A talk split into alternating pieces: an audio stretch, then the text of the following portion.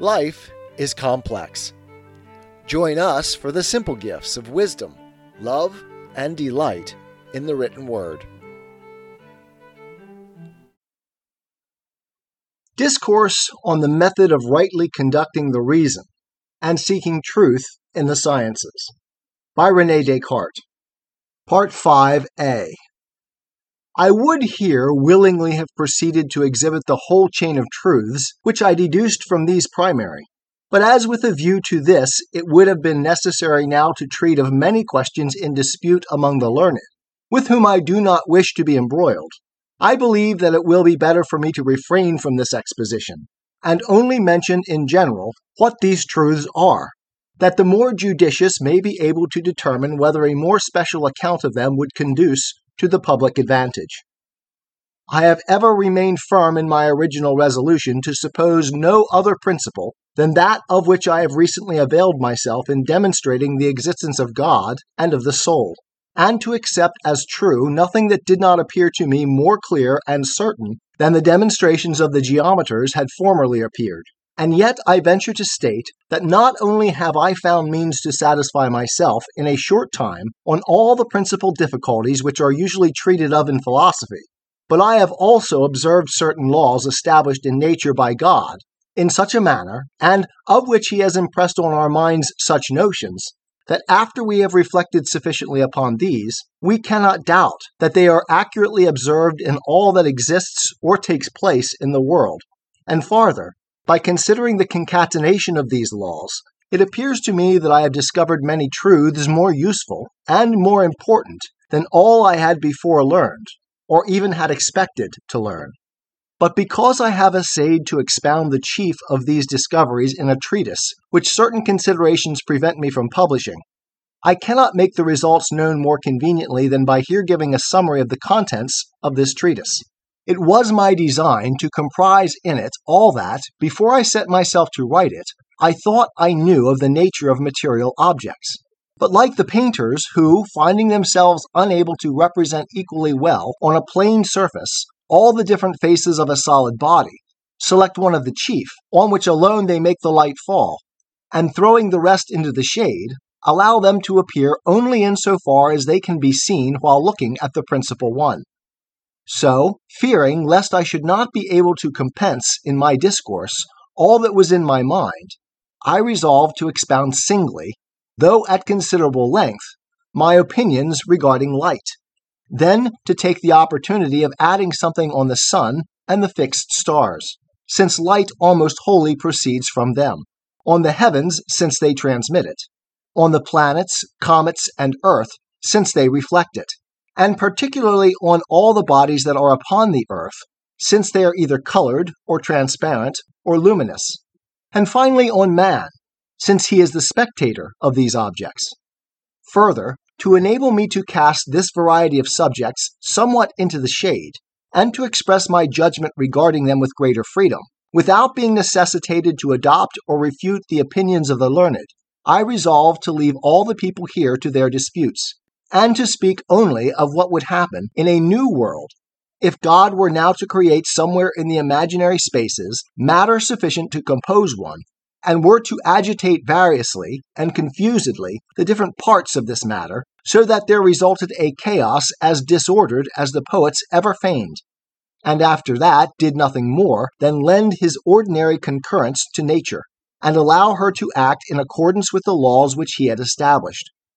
On this supposition, I, in the first place, described this matter, and essayed to represent it in such a manner that to my mind there can be nothing clearer and more intelligible, except what has been recently said regarding God and the soul. For I even expressly supposed that it possessed none of those forms or qualities which are so debated in the schools, nor in general anything the knowledge of which is not so natural to our minds that no one can so much as imagine himself ignorant of it. Besides, I have pointed out what are the laws of nature. And, with no other principle upon which to found my reasonings except the infinite perfection of God, I endeavored to demonstrate all those about which there could be any room for doubt, and to prove that they are such, that even if God had created more worlds, there could have been none in which these laws were not observed. Thereafter, I showed how the greatest part of the matter of this chaos must, in accordance with these laws, dispose and arrange itself in such a way as to present the appearance of heavens. How, in the meantime, some of its parts must compose an earth and some planets and comets, and others a sun and fixed stars. And, making a digression at this stage on the subject of light, I expounded at considerable length what the nature of that light must be, which is found in the sun and the stars, and how thence, in an instant of time, it traverses the immense spaces of the heavens, and how from the planets and comets it is reflected towards the earth. To this I likewise added much respecting the substance, the situation, the motions, and all the different qualities of these heavens and stars so that I thought I had said enough respecting them to show that there is nothing observable in the heavens or stars of our system that must not, or at least may not appear precisely alike in those of the system which I described. I came next to speak of the earth in particular, and to show how, even though I had expressly supposed that God had given no weight to the matter of which it is composed, this should not prevent all its parts from tending exactly to its center how, with water and air on its surface, the disposition of the heavens and heavenly bodies, more especially of the moon, must cause a flow and ebb, like in all its circumstances to that observed in our seas, as also a certain current both of water and air from east to west, such as is likewise observed between the tropics. How the mountains, seas, fountains, and rivers might naturally be formed in it, and the metals produced in the mines and the plants grow in the fields, and in general, how all the bodies which are commonly denominated mixed or composite might be generated, and, among other things in the discoveries alluded to, inasmuch as besides the stars, I knew nothing except fire which produces light. I spared no pains to set forth all that pertains to its nature, the manner of its production and support, and to explain how heat is sometimes found without light, and light without heat,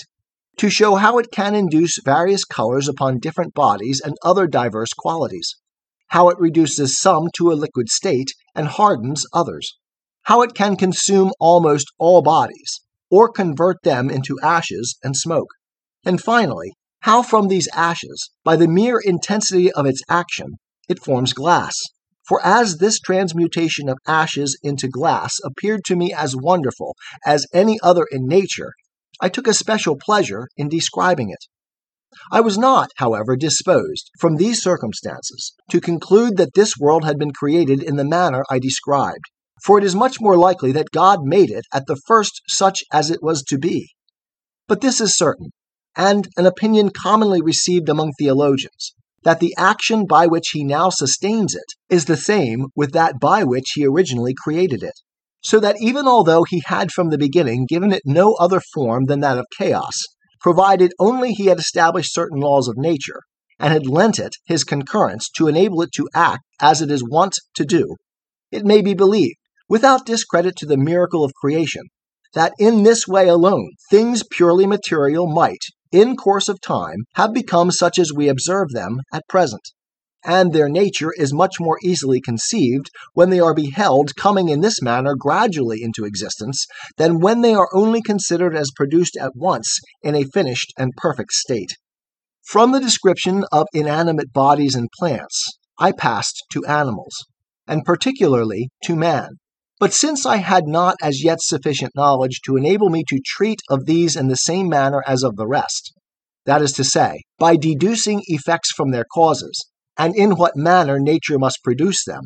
I remain satisfied with the supposition that God formed the body of man wholly like to one of ours, as well in the external shape of the members as in the internal conformation of the organs, of the same matter with that I had described, and at first placed in it no rational soul, nor any other principle, in room of the vegetative or sensitive soul, beyond kindling in the heart one of those fires without light, such as I had already described, and which I thought was not different from the heat in hay that has been heaped together before it is dry, or that which causes fermentation in new wines before they are run clear of the fruit. For when I examined the kind of functions which might, as consequences of this supposition exist in this body, I found precisely all those which may exist in us independently of all power of thinking, and consequently without being in any measure owing to the soul. In other words, to that part of us which is distinct from the body, and of which it has been said above that the nature distinctively consists in thinking, functions in which the animals void of reason may be said wholly to resemble us, but among which I could not discover any of those that, as dependent on thought alone, belong to us as men.